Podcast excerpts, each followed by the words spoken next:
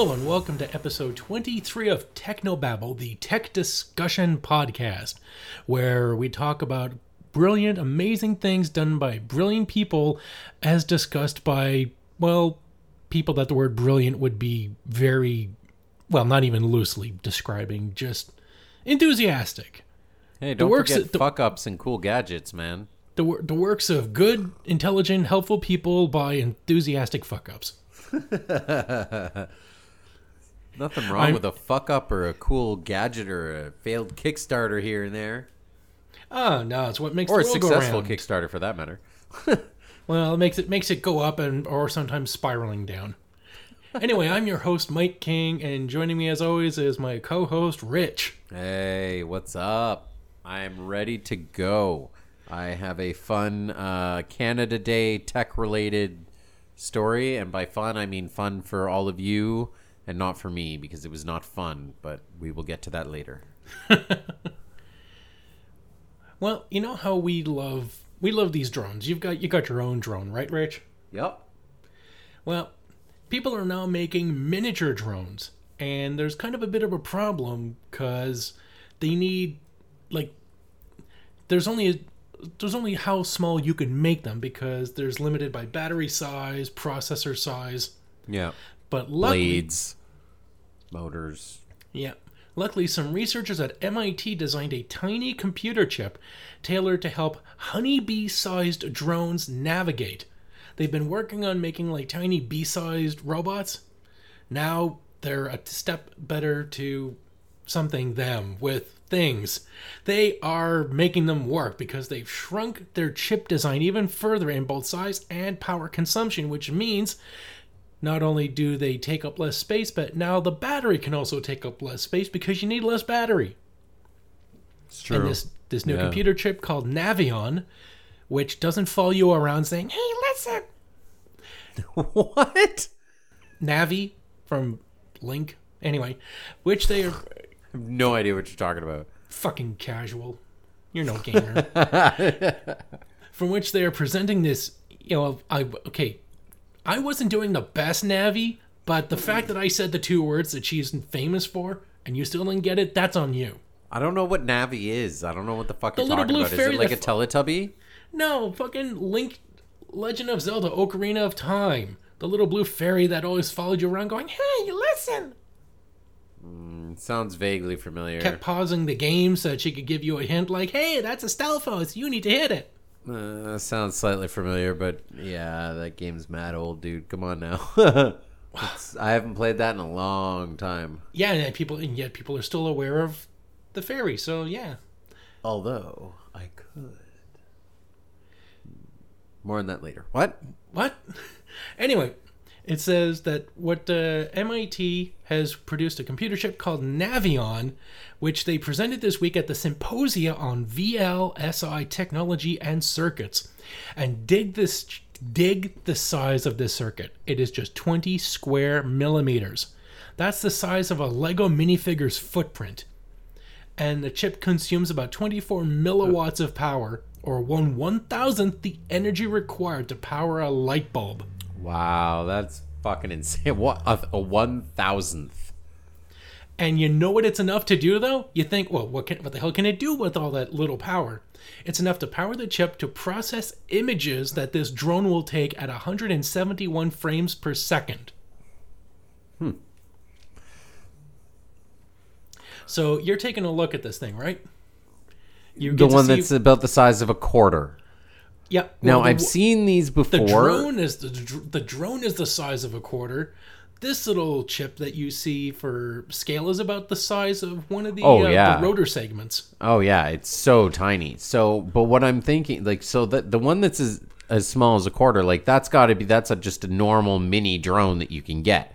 I've seen some pretty small little drones. I mean, you can't do very much with them, and they're usually not that great. But you can buy them for like $20 that are about that size. So I think they must be talking about something much, much smaller, because if you look through the article, they actually mention something, a drone as small as a fingernail, which I don't know how the physics would work on you know, the size of the blades versus the weight of everything, and like how big, like if it's that tiny, I guess you only need a small battery, but even a small battery still weighs enough that like how big, you know, like your motors have to be big enough to be, I don't know, that's just something that small is just mind boggling that, that it could fly. So I'm having a little trouble imagining that, but just the fact that they can make these chips now so tiny, once we are able to catch up with everything else, right? Like we'll be able to have like those Richie Rich flying fucking bees again, remember? Yeah, and then when everyone says, oh, the bees are dying, we could be like, well, they had a good run. Yeah, and we'll just use the robot bees.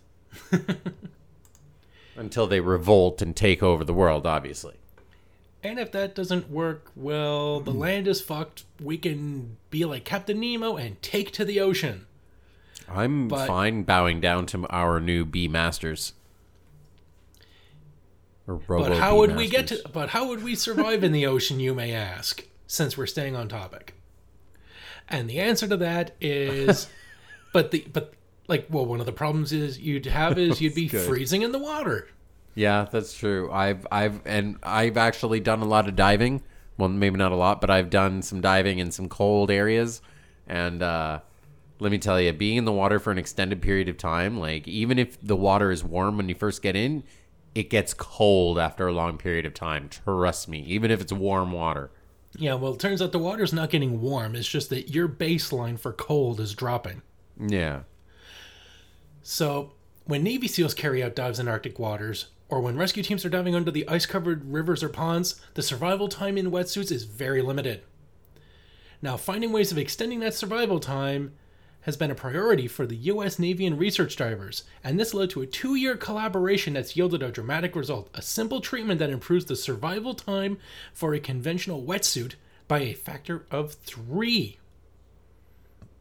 And it works by simply placing a standard neoprene wetsuit in a pressure tank autoclave, which is no bigger than a beer keg, fill it with a heavy inert gas for about a day, and this treatment lasts for about 20 hours, which is far longer than anyone would spend on a dive.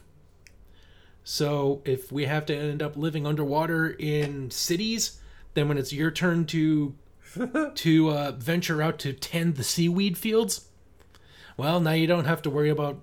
The only thing you have to worry about is running out of air rather than temperature. Huh. Interesting. That is actually almost the exact size of a keg of beer too. That's almost the exact size. It's true. That's pretty cool. I mean, like anything that can extend your like your resistance, right? Like because water can take the heat from something at an insane rate, right? Like that's why you can thaw things out so quickly in water, is because water just takes the heat or takes the temperature away from it, whether it's hot or cold, even if it's frozen, right? It'll thaw it right out, or if it's hot, it'll cool it right down. And anything to extend that, especially for, you know, rescue divers or even repair people, right? Like repair diving and stuff like that. Like that's crucial, that time. Well, yeah, because they've had ways to extend the temperature in dry suits before with something called dry suits, which has a layer of air between the suit and the skin that's maintained with a hose or a pump. Yep.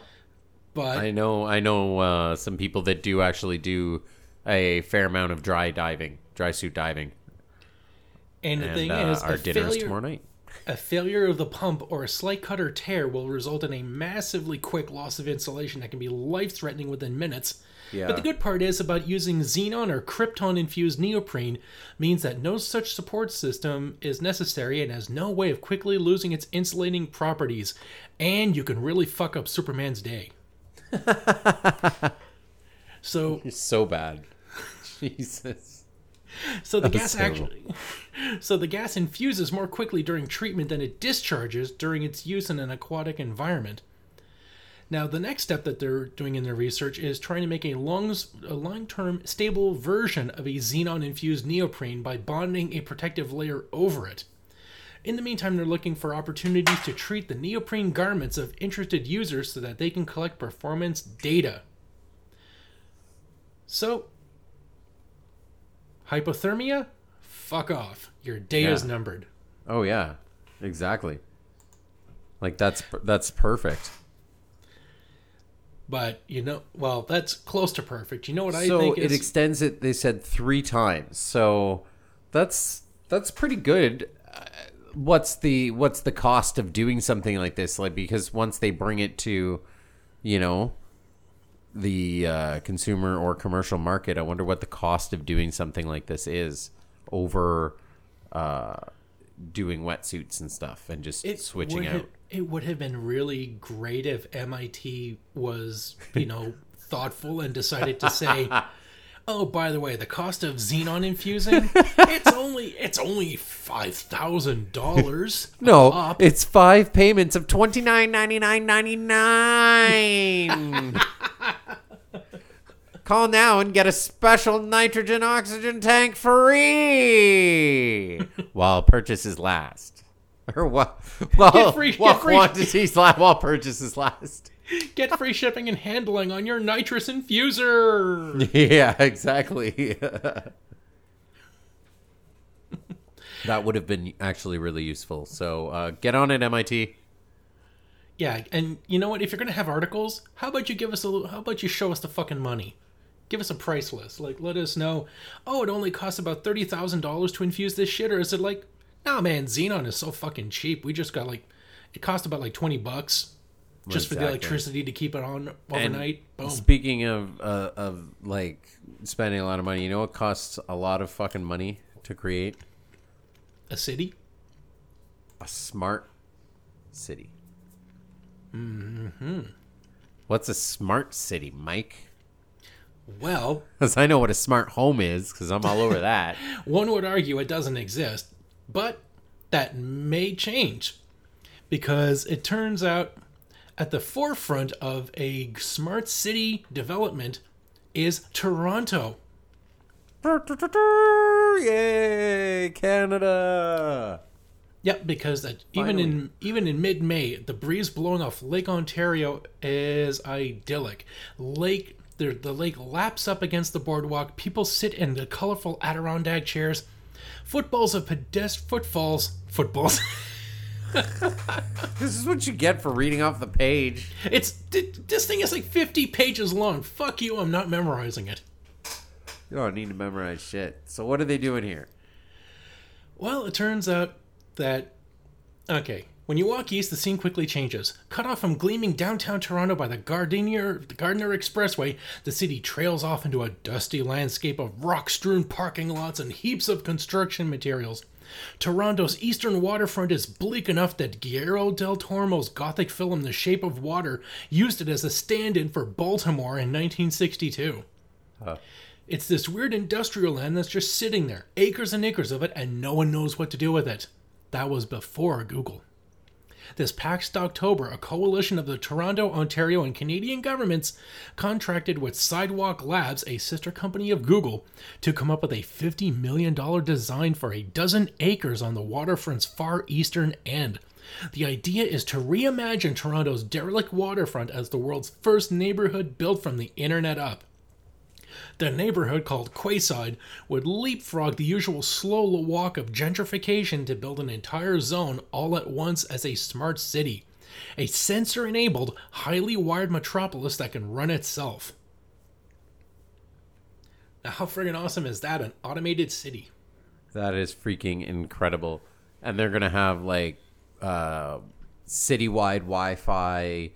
sensors, like everything, so that everything is automatic and catered to safety and efficiency. That sounds incredible. And the fact that this is in Toronto makes me happy, but also a little pissed off because, you know, fuck Toronto. Oh yeah, because you'd have to move to Toronto to enjoy the city. Yeah, but I don't want to enjoy the city or move there because it's Toronto. Who the fuck wants to go to Toronto? Yeah, like you'd still have to drive 5 hours. Fuck the Maple Leafs. You'd have to drive 5 hours just to check out this smart city for a couple of hours. Yeah, exactly. And you know what's funny too is like I don't actually hate Toronto that much. I just dislike the traffic and everything. But I'm actually going there for a wedding in a few weeks. And it costs a redonkulous amount of money to live there, even in the shitty parts. Mm-hmm. So imagine how much living in this smart city is going to cost. Oh, yeah. Like, if you thought living in Toronto was already bad enough, hey, guess what? Now there's like an outrageously unaffordable place to be. Yeah, well, exactly. But the fact that Google is choosing Toronto to head this up is pretty freaking amazing. Yeah, well, it's not the first time. Well, it's expanding on someone else's work. The PayPal co-founder Peter Thiel helped seed the seasteading movement to create offshore libertarian paradises. The tech incubator Y Combinator is currently running a public policy experiment in Oakland, California, giving residents a monthly stipend to see how it might improve their quality of life. So I can understand. So that seems like it's a good idea. I'd like to see that in Toronto if they actually gave people a break. Oh, and be like, God. Hey, this is an experimental city, so how about we give you a cut on the we give you a decent amount of rent, and being Google, we just spy on everything from how long you sleep to collecting your bowel movements. Just all this the data. Incredible. Well, every piece of data your body can produce, we keep. In which case you get $500 rent. It even says that it's going to have, like, some of the different features that it's going to have are things like pay-as-you-throw garbage chutes that separate your recyclables and charge households by waste output, which is actually pretty freaking interesting. They're going to have hyper-local weather sensors. They're going to detect coming squalls and heats that are going to... You know, yeah, there's still, yeah, I guess. And but also the most interesting thing for me, real quick, hold on, shut the fuck up. All right, I'm fucking talking, asshole. I'm going to talk about your fuck. This is I'm taking over. I'm taking over your article. You've brought to me magic, and I this is really cool. Shut the fuck up for 2 seconds. It's got crowdsourcing approvals for block party permits, and so. If somebody, you know, like in your neighborhood wants to have a party or something like that, you know, like a big party or whatever, some sort of event even, right? Everybody in the neighborhood has to give a thumbs up or a thumbs down to approve. That is freaking amazing, right? Based on the noise the gathering is expected to produce. Traffic signals would auto-calibrate to ease pedestrian congestion, like during like concerts and stuff like that. Like that would be absolutely to ensure more green lights on the main streets. Yeah, exactly, right? Like, and on top of that, like all of these things are constantly feeding back into Toronto, which would help them also figure out how to better run the rest of the city based on data from this as well, right? And one of the coolest yet least needed sensors that is going to be feeding into the local notification system, whatever that's going to be, an app or some like however they're going to handle it, is the Adirondack chairs that are on the waterfront are going to have sensors on them that can tell you on a map which ones are open and which ones are being used. So you can actually be sitting on your lazy ass at home wondering if you can be sitting on your lazy ass outside, and now you'll know. Like, that's freaking amazing. All right, now you can talk. It says that some people think that the project is aiming high, that aggregating all this technology in one place could be its own kind of breakthrough. One analogy that Sidewalk itself uses is that of ancient Rome. The Romans didn't invent the aqueduct, but their engineering skills meant that their capital had a totally unprecedented supply of clean water, allowing them to build a city like nothing that ever existed. Modern cities thrive on information, but none have built themselves around a data-collecting infrastructure in such a similar way. Connecting a bevy of smaller-scale innovations through a common network digital platform could be a hugely powerful innovation in itself. Sidewalk's former chief operating officer, borrowing a term from the software world, calls it a chance to reimagine the full stack. And it says, when you put it all together, you're talking about the future being fast-forwarded. But Google is not the first to try to reimagine a city. The Epcot Center, the Florida theme park, has its roots in a real city-building idea. The name is an acronym for the Experimental Prototype Community of Tomorrow, and it began as Walt Disney's vision of a carefully engineered urban paradise of the 1960s, one that would take its cue from the new ideas and new technologies emerging from the creative centers of American industry. And Walt himself said, "I don't believe there's a challenge anywhere in the world that's more important to people and everywhere than finding solutions to the problems of our cities." Dude. Now, what? Do you know what they're trying to do? And how Disney? This was even really possible? Cryogenics? So, apparently,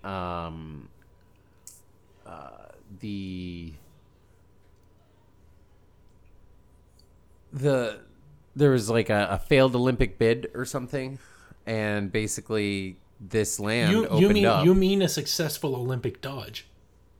Yes, that is actually very true. Successful Olympic dodge that allowed this to happen, but what they're kind of hoping this is going to be is basically a second Silicon Valley north of the border. Oh, man, that would be great. Yeah, like that is just really cool. All of our tech guys staying in Canada. That would be fantastic. That would be great for our economy. Exactly. And that may tip the scales of the upcoming trade war. Plus, this way, I won't have to go all the way to Abu Dhabi to have to see really cool tech shit. I can just go to Toronto instead. Because I'm going to Abu Dhabi. Yeah, well, Dubai. The alternatives are Abu Dhabi or, Toronto. So. That is true. We just booked. The flight, so I'm definitely getting an automated Uber when I am in Abu Dhabi. Let me tell you, that is one of the first things I'm going to do. I'm going to go to Warner Brothers. Did you know that Warner Brothers has its own theme park over there? Wow, this place seems like a place to be. Yeah, right. It's only like $105 a day to go too. Like pocket change. Yep, unfortunately, there are some downsides. Waterford Toronto has declined to make the terms of its deal with Sidewalk public, so no one knows what the city's promised Google. Like I said, they're probably sending you their bowel movements so they know what stores to open up. But it says the basic idea is for Sidewalk to go on a year-long local listening tour, brainstorming along the way for a master development plan for this dozen-acre slice of land.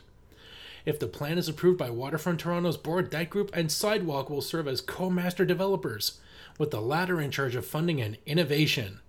How to design streets to handle self-driving cars or build underground utility channels, serving as conduits for city services that haven't even been dreamed up of yet.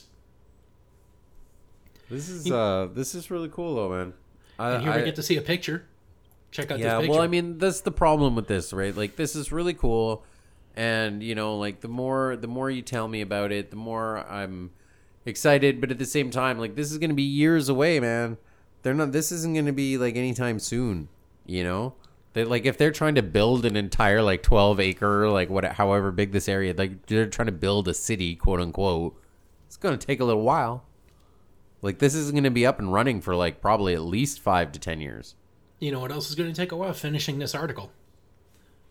Because we're only about halfway through the page, but finish it. Yeah, I think I'm about done. We're just looking at pictures of cars either generating Wi-Fi, collecting Wi-Fi, or there's Wi-Fi in the traffic lights as well, and apparently parking meters, stop signs, dumpsters. Oh yeah, well that's the idea. Is basically everything the dumpster that's not saying there's Wi-Fi. It's sensors, right? It's the dumpsters like earlier that charge you, and I think they actually have something very similar in Europe actually. I remember, I think it was it Amsterdam? I think it was, where they had garbage bins out on the street that you would throw your garbage into, but you had to, like, pay on the side of it, and then it would, like, go down underneath the sidewalks to, like, some big chute and then shoot off to somewhere else or something. Like, it was really crazy. So, like, I think that's kind of what they're going to be doing for this, which would be insane.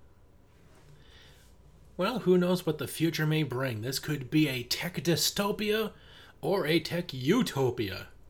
Yeah, well, I mean, we have to, we really have to come to terms with the fact that technology and science have, you know, kind of gotten us into this mess of where we are with the world and global warming and whatnot. And we need to be able to use it to get out of it and to be able to reach our goals of, you know, surviving, cleaning up the air and whatnot, you know, or to like reach our climate goals. Like even Canada, we've got a climate goal, and you know, thanks to somebody, we can't really get it as good, but you know.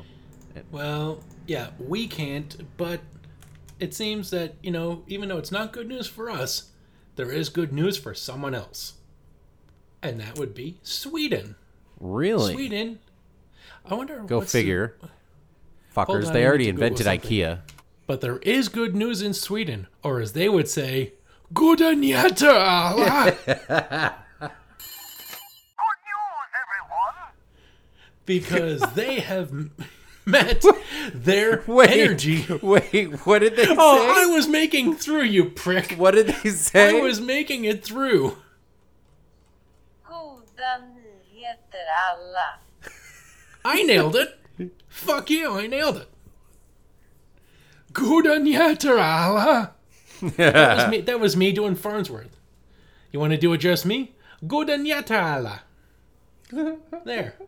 I can fucking nail it. I can do languages. Anyway, who's reaching their goals now? Sweden? Not me. But Sweden is. And they have reached their 2030 renewable energy goal this year. By the end of 2018, the Nordic nation will have installed 3,861 wind turbines, with 7,506 megawatts of wind capacity being added through to December.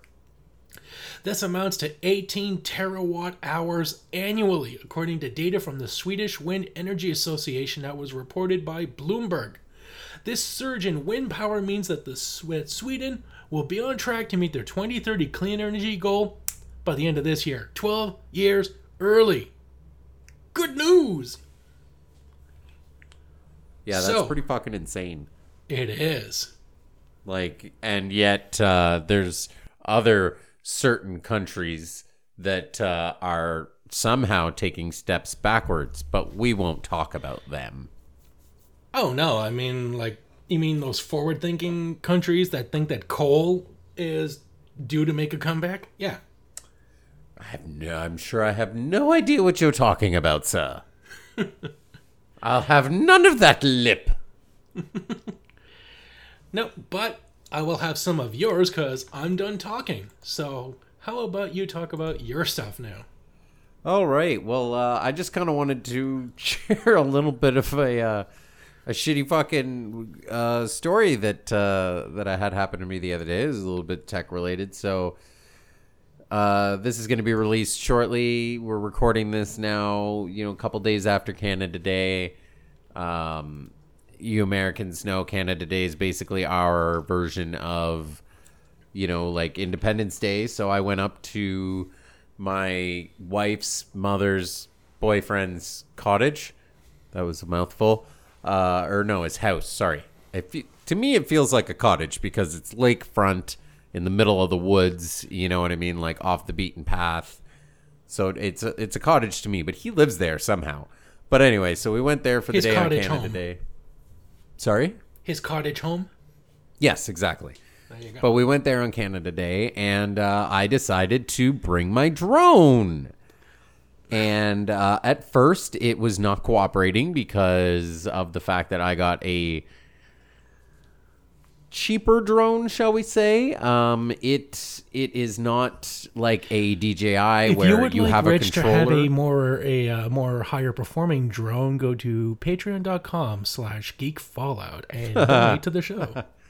So anyway, I got a drone that needs you to sign in to the app to be able to pilot the drone. because the only thing that you can do is you can pilot it with the app through your phone. There's no controller that you can get. There's no actual physical hardware. And there's no cell service up here, or like very, very little. Like you have to be out on the dock or like walking along a path. Like you can't be in the house here. So if it's also 45 degrees on Canada Day. So if basically, if it goes beyond the signal, does it just like into the lake? So what happens is I go and I update it. You know, I have to walk away and I update it and I finally get it working after like tries and tries and tries, and we're playing around with it. We're having fun and I got a lot of really cool shots, whatever. And then I got like a group shot later. I got my second battery out and I got the group shots and stuff. And then I was filming a video of my wife and her mom. And all of the sudden, it decided it needed to land because the battery was running low.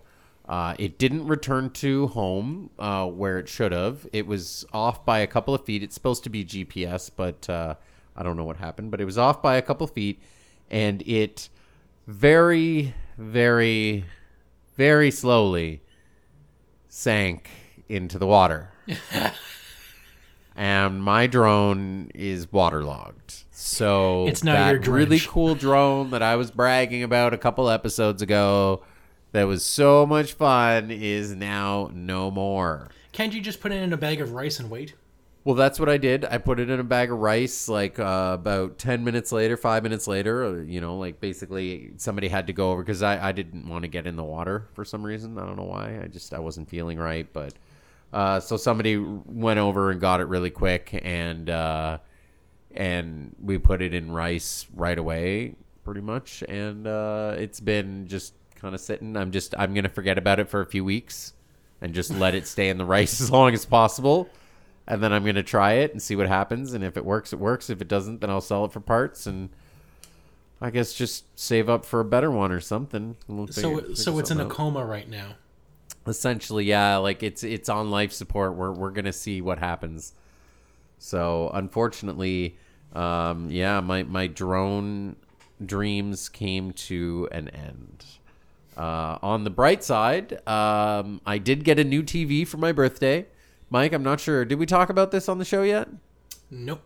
Okay. Well, I got myself a nice UHD 4K TV. It is absolutely incredible. And it's not even like that much to brag about anymore because they're actually kind of really cheap now. Like you can get yourself a just like a run of the mills, like regular, nothing fancy, like no smart features, no Wi-Fi or anything, like 4K 50-inch TV for like, you know, $400 or $500 Canadian, which is like, God knows, 300 something American, right? Wait, a 50-inch for under $1,000?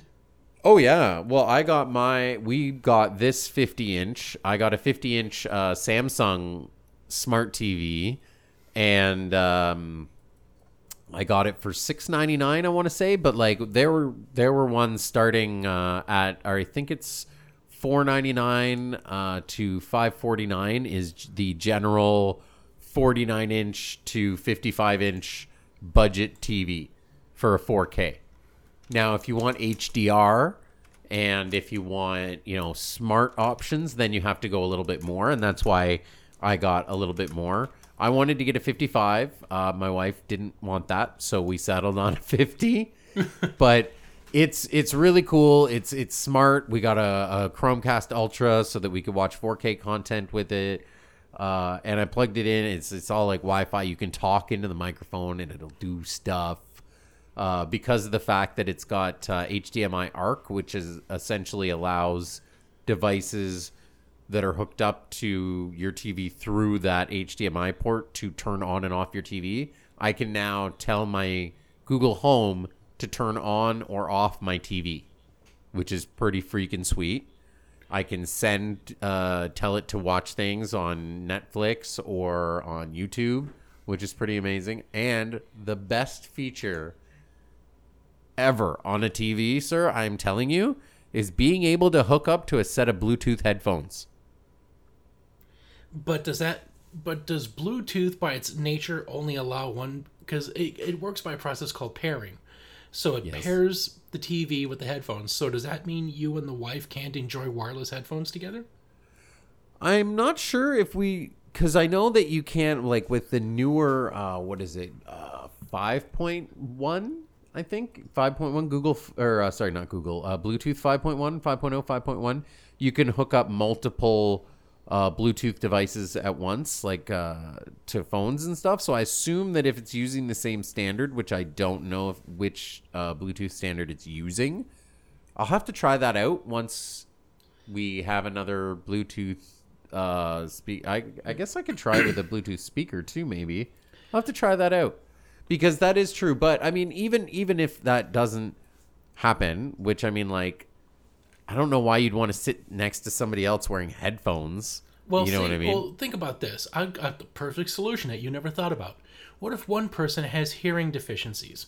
If you both want to hear the volume at the same level, the headphones is the only way you can do it. Otherwise, that TV is going to be cranked up way too loud for you so that they can hear it at a decent level, or it's going to be at the perfect level for you, and they're missing a lot. Well, yeah, that is true. And that actually does happen to me and my wife, because I need the TV a little louder than she does. So, I mean, having, I guess, that ability would be interesting. However, she deals with it, / I deal with it. But also, moreover, if there's neighbors and you want to watch like a big-ass movie like fucking Star Wars or something. Yeah, that's true. And that's what I kind of use it for now. Yeah, rather than blasting the neighborhood with your surround sound. Yeah. Then that's what I do now. Everyone just hears the headphones and boom. It's just me, right? So, yeah. But she likes it because now she can go to sleep, because I stay up later than her. So she goes to sleep and I can sit there and watch TV and be on my laptop, but, you know, not make a damn sound. Or also if someone's trying to say you've got a friend over and the two of you want to watch a movie, but, you know, it's late. The wife decides she wants to go to bed early, rather than having a movie that's ruining her day, or, you know, you and I are stuck playing Parcheesi or something. Now we can both watch an epically loud movie at whatever volume either of us wants, and everyone else in the house can go about their day enjoying a nice little nap or something. Like when I have the nephews over, it'd be nice if I could watch something with them, but also let everyone else around the house either rest, clean up the house, do cooking, and not be blasted with what we're watching. Yeah, exactly. So if there's a new Bluetooth, we need to look into this, because I'm looking at Best Buy right now, yep. And there's a 65 4K smart TVs, but one is $1,000 and another is nearly $4,000, and I'm still trying to figure out why. LED probably. Or LED. OLED. It's probably OLED, the $7,000 one. LED is the $1,000 one, and yep. The $4,000 one is an OLED. Yep, exactly. That's what I just said. They're both WebOS smart TVs. So they're LG? Yep. Yeah. So what's the OLED? Just, is it like... Organic light emitting diode. It gives you blacker blacks, whiter whites, and is, you know, a little bit more energy efficient, I believe, as well. So is it worth going into debt for an extra $2,500? Well, it depends how... I mean, like, if you've got all the money in the world, go for it. But I mean, like, for me, like, I've been dealing with a 720p TV, 37-inch 720p for the past 2 years. Before that, I had a 1080 or no, a 720 37 inch as well, I think. So like, and I just switched up to the 55 4K, and this 4K HDR, like, it looks incredible. Like, I'm telling you, man, like, even to me, like, it's the first thing I did when I got home and plugged it all in and set it all up was I went onto YouTube and looked up 4K TV demo video. and my wife comes in like 5-10 minutes later and she's like, "If that's all you wanted to watch on it, I could have just left you at the store and saved a bunch of money." Yeah, like, but I couldn't be watching this right now in my underwear. So there you go. Are you sitting on the couch right now? Because it sounds like you're super far away. Why are you so far away? I am not. Really? Are you sure? You sound really far away. I am not. Oh, there we go. Oh, wow. You sound like Angry Homer now. We got Angry Homer. So anyway, I found a $5,000 one, and that is an... a UHD HDR QLED. So that's Sharp? It's by Samsung. Oh, really? Okay. A QLED Tizen smart TV. Oh, Tizen, yeah. Why is it $5,000 though? What is QLED? Is that some new thing? Quad. Fucking know exactly what that one was. I don't stay all in on all the intricacies of the new TVs, because after, you know, they did that whole 3D thing where they were like, everybody must buy a 3D TV. And then like a year later we were like, why do we need a 3D TV? And why is every TV that's being sold a 3D TV? And then like 2 years later we were like, where are any of the 3D TVs? Like, I don't trust them anymore. I kind of wish that my TV could do 3D. I didn't buy it for the 3D, but I'm buying it for all these reasons, and it's also got 3D. It looks good, man. Like, just the regular. I have 4K HDR Tizen Smart. Like, that's all I need. It cost me like, you know, $6.99. And the really interesting thing that I actually kind of wanted to focus in on here for a second that you might appreciate, Sir Mike. Okay. Sir Mike, the gamer Galahad or Lancelot or something. Sir Gamerhad. Yeah, there you go.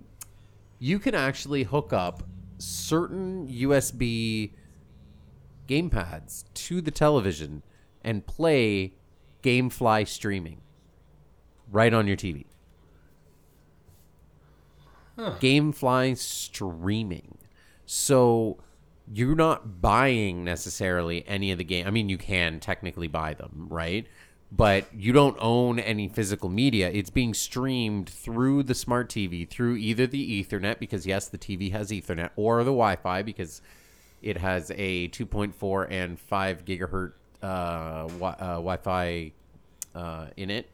So it's going to stream it over that. Like, I tried out, what did I try? I did Lara Croft. I tried Lara Croft for a few minutes. That was interesting. I tried a couple of driving games. Like, I think there was Dirt or something. And they're all, like, they seem to be mostly games that are also available, like, kind of on PC sort of thing.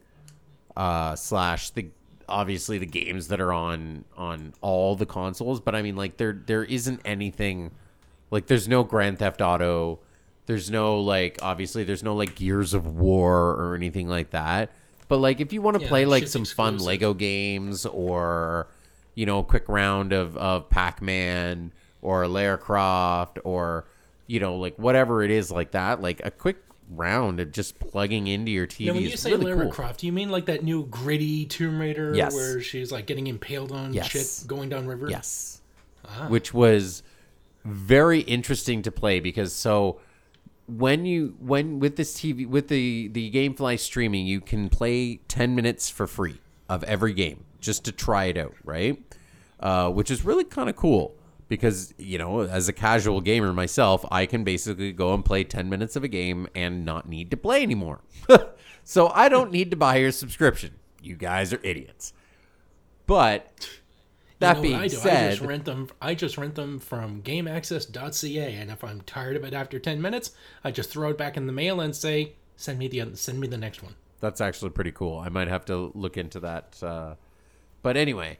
So basically, on the other hand, though, is a game like Lara Croft, which I believe the one that I played was the Square Enix version of the game. The gritty one is done by Square Enix. So, of course, I'm now 4.5 to 5 minutes into my 10-minute timer, and I think I've pressed 2 buttons.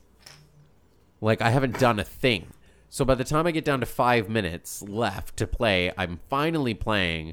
But you're playing basically like almost quick time events over and over. You're like, you're walking down a hall, and then you're watching a quick video, and then you're walking forward and pressing A, and then you're watching another like little quick video, and then you're walking left for a second, and then you see something else, and you have to press this button, and then another video. And it was just like, I was like, all right, well, I just played the game. I'm not really sure. So that, you know, the 10-minute free for that game specifically didn't work out too well. But for the driving games, obviously, it was incredible. And I don't need to play any more Lego games because, for fuck's sakes, give it up! I love Lego, but like, oh my God, you guys really need to work on your fucking games. They're just so ridiculous. I haven't found any of them fun in forever, and I've bought a couple, of, like more than a few of them. I think I have Lego Avengers for the Wii U. Lego Superheroes or something. I think it's called. Got one. How about you come up with a game that isn't just swapping out different characters as you run around simple levels collecting bolts? Yes. How about something besides that? Yeah, exactly. You know, and the Lego Dimensions got kind of cool. You know what Lego is famous for?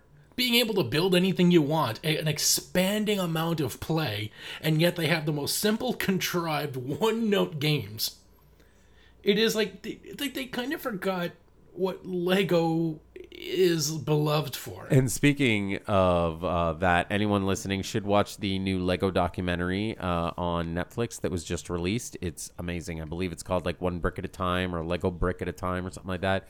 The Lego story. It's absolutely incredible. I just watched it. It's great. But yeah, so gaming on a TV.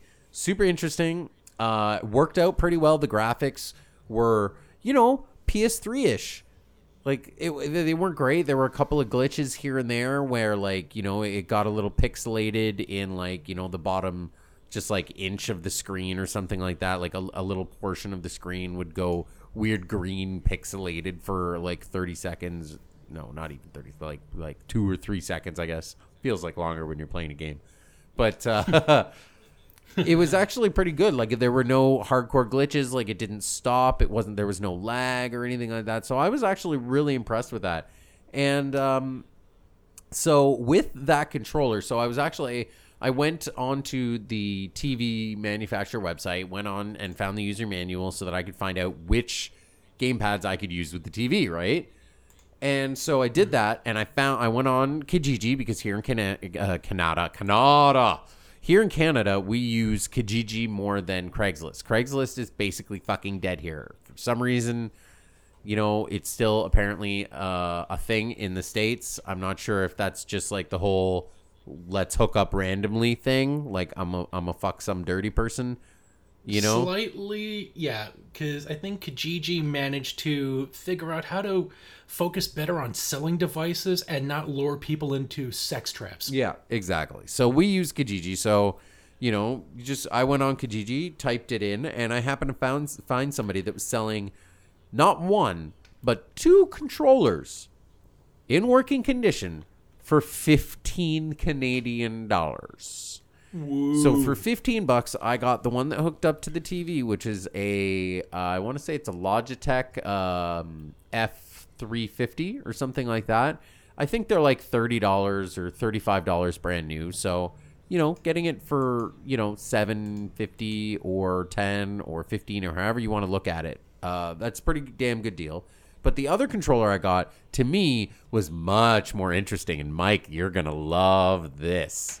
Okay, so wow. Like this second controller that I got, it's called the Wii controller, or more specifically the Wii-Fi Zinx, I think it's called. It comes up really weird, or it used to on my Bluetooth. Like when I hook it up on my phone, it came up as like the, you know, Feng Shui Wii Wang Ha. Like it was all like literally even like you know, Mandarin or Cantonese characters.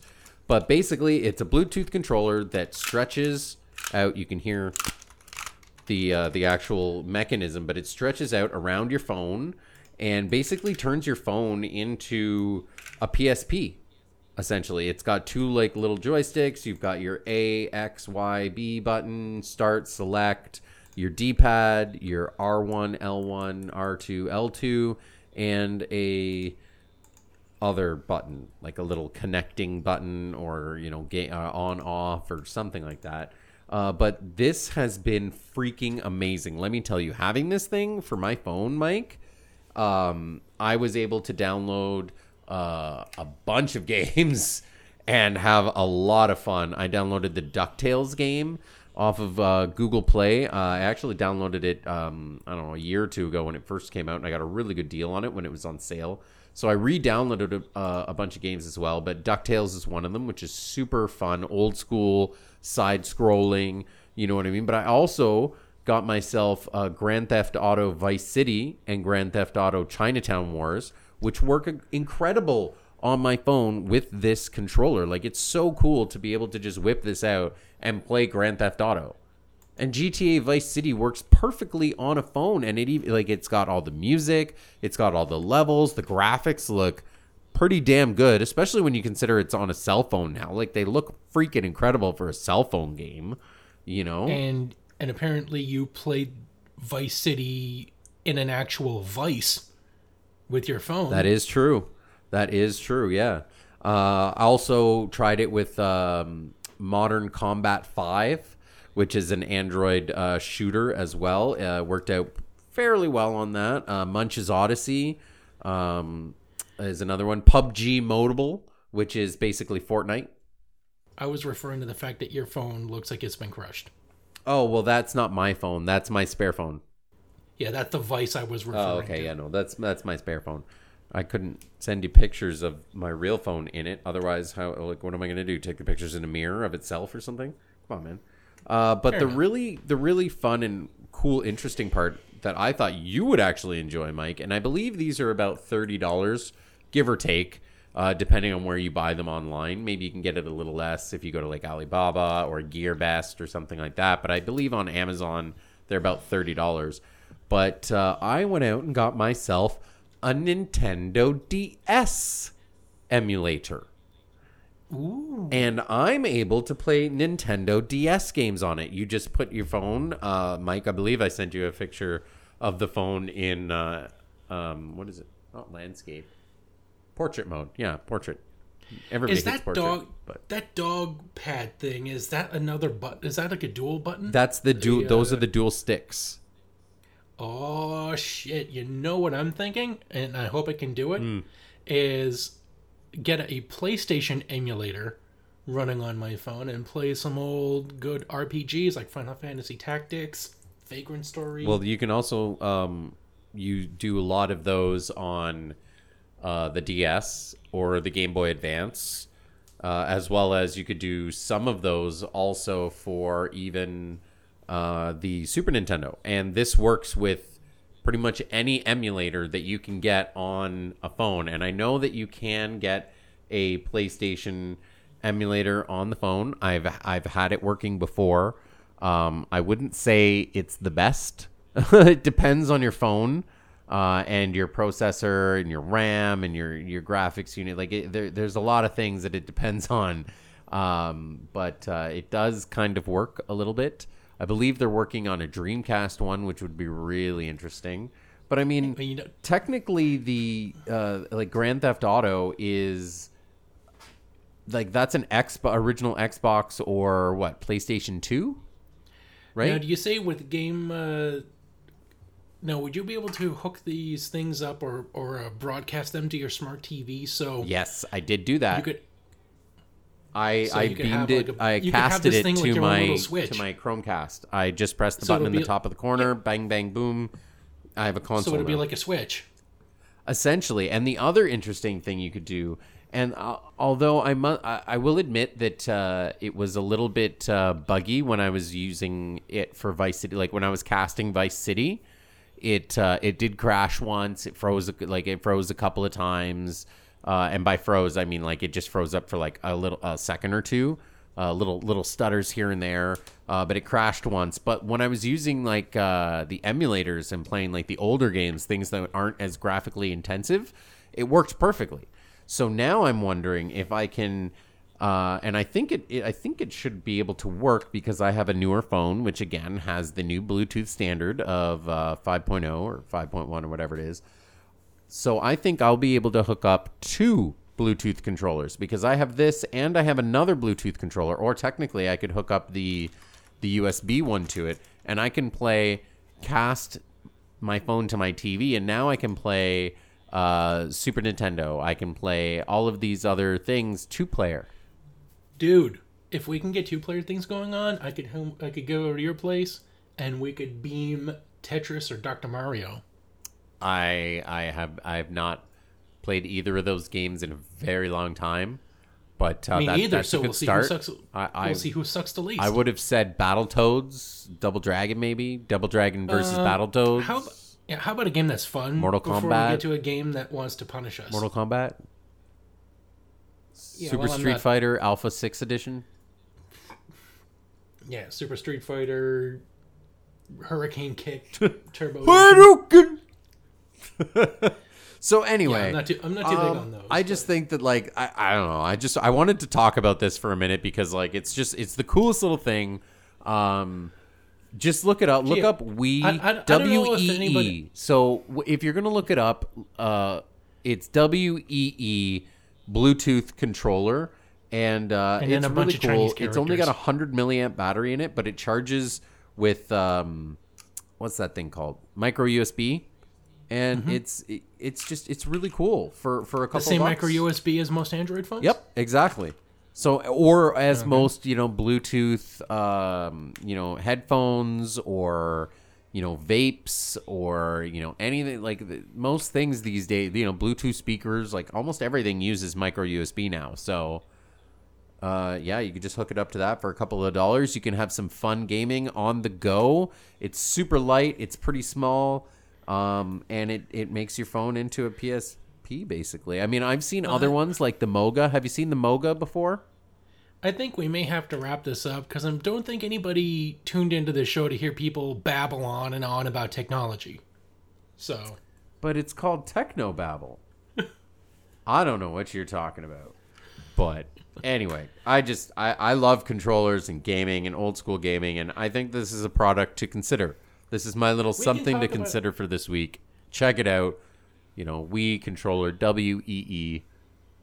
And fine. We can go and we can do a special episode on TVs and controllers some other time, but we can't let today's episode metamorphose into an impromptu two-parter in one.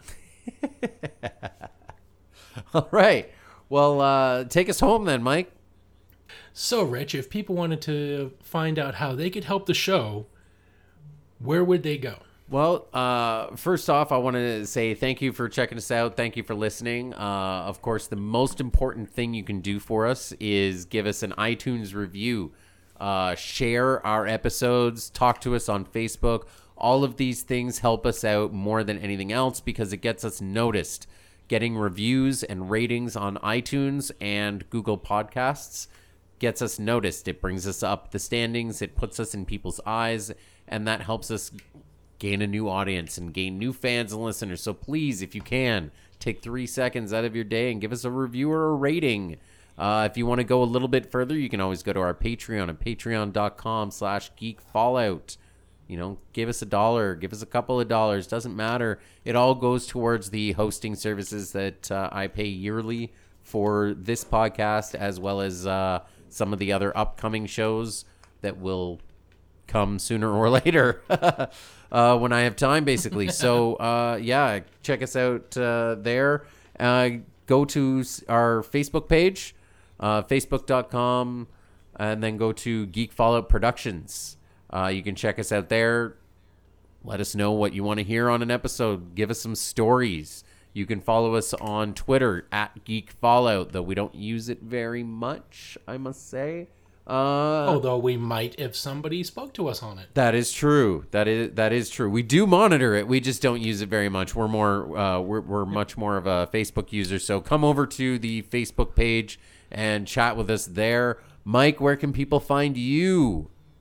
Well, you can listen to me talk about horror movies on The Graveyard Shift, Horror with Sheldon and Mike. It's a pretty darn good show. We talk about horror movies, we do fake deleted scenes, we share hilarious commentary, tangents, banter, and we don't have Rich on about 99% of those episodes. 99.99999%, because I don't think I'm on an episode, but I've forgotten other things, so... No, but you may be on one in the future. So if he is on one by the time you're listening to this archived episode, it's not going to be that many. So don't worry. Fuck you. You can, but you will hear him on a couple of episodes of the Playing With Power podcast. That is true. I have recorded some of those with you. A mature Nintendo Power retrospective. We talk about Nintendo Power magazine. We read each issue, first to last, front to back. And more hilarious tangents, distractions, vulgarity, and hilarious, terrible stories from Reddit during the time that John was a guest on the show. Or a guest host on the show. Ah, I see. That's pretty interesting. All right, well, we will be back in a few weeks. And on the Playing With Power podcast feed, you can also hear The Taste Test, which is a podcast where me and some friends How could I possibly forget that you had more plugs? Old NES games. And the one that we've recently released is the entire library of the NES Power Pad. So the fuck is a Power Pad? Oh, that thing, the DDR board? It was a mat. Yeah, that's what I mean. The mat that you like step on and shit. It was basically a fruit roll-up that you plug into your NES deck. Oh, yeah, that thing was so fucking stupid. Wasn't it like really undersupported too? Like how many games did they have for it in total? You'll find out when you listen to the episode of The Taste Test, because we'll talk about every single game. Come on, man. No, just give me a spoiler, man. Just tell me that. Just tell me. It's about 15. And most of them were the same. Good spoilers, man. Good spoilers. Nobody's listening. It's all good. It may have been like 10. All right. Well, thank you for listening to this clusterfuck of a show that we've thrown together amidst technical difficulties and difficulties with rooms, as I don't have a desk right now. So hopefully we will be back not late next time. I don't have air conditioning, so I'm slowly. Oh, melting. Yeah, it's so hot, like freaking insane right now. Like, oh my gosh. So it is now safe for you to turn off your device, but not your air conditioner. It is safe for me to turn on my air conditioner. Yes, it is now safe for us to turn on our air conditioners so that you don't have to hear them. But it is now safe for you to turn off your device.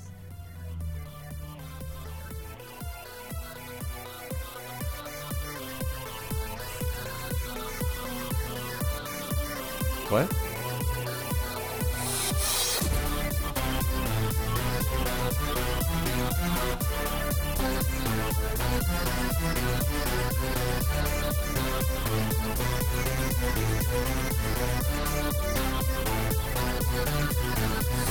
Ooh. Oh, am I supposed to stop?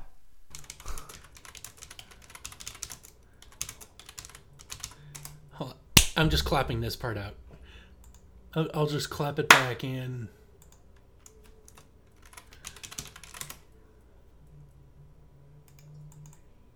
What are you doing? I'm typing in "good news, everyone" in Swedish. It says "Good News Network, Sweden to reach its 2030 renewable goal." I want to see what "Good News Everyone" is Swedish. Oh, in Swedish. Oh, so yeah. You're using Google Translate. Yeah. Wait. Okay, Google. Shit. Let's turn that on. Okay. I got it. Okay. What is "Good News Everyone" in Swedish? Here are some results from the what? Wait. How do you say "good news, everyone" in Swedish? Here's what I found on the website. What the fuck? Where's my translate? We gotta have this as part 2 to where Google Assistant isn't all it's cracked up to be. Shut up. You know what? I think I may not take this out. I think I want to keep this in because this is. I could not ask for better gold than this. Hold on. What did we want? You delivered a great prize to me. Good news, everyone? Yeah. Good news, everyone. Good news, everyone. Oh, wow. That's going to be interesting. I wanted to say it. Hold on.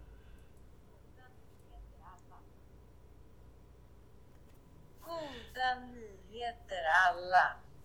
That's about what I was going to say. goda nyheter alla. Really? You were going to say that? Yeah. Goda. No, but I was going to do it without a stroke. Okay, so we're just going to clap back in, right? Yeah. We're just going to... Once, you cock. What? Okay, you're going to want to listen to this episode because you may like or not like what I've left in. Okay, 3, 2, 1. Or as they might... Okay, fuck. Now I got to get the introduction going.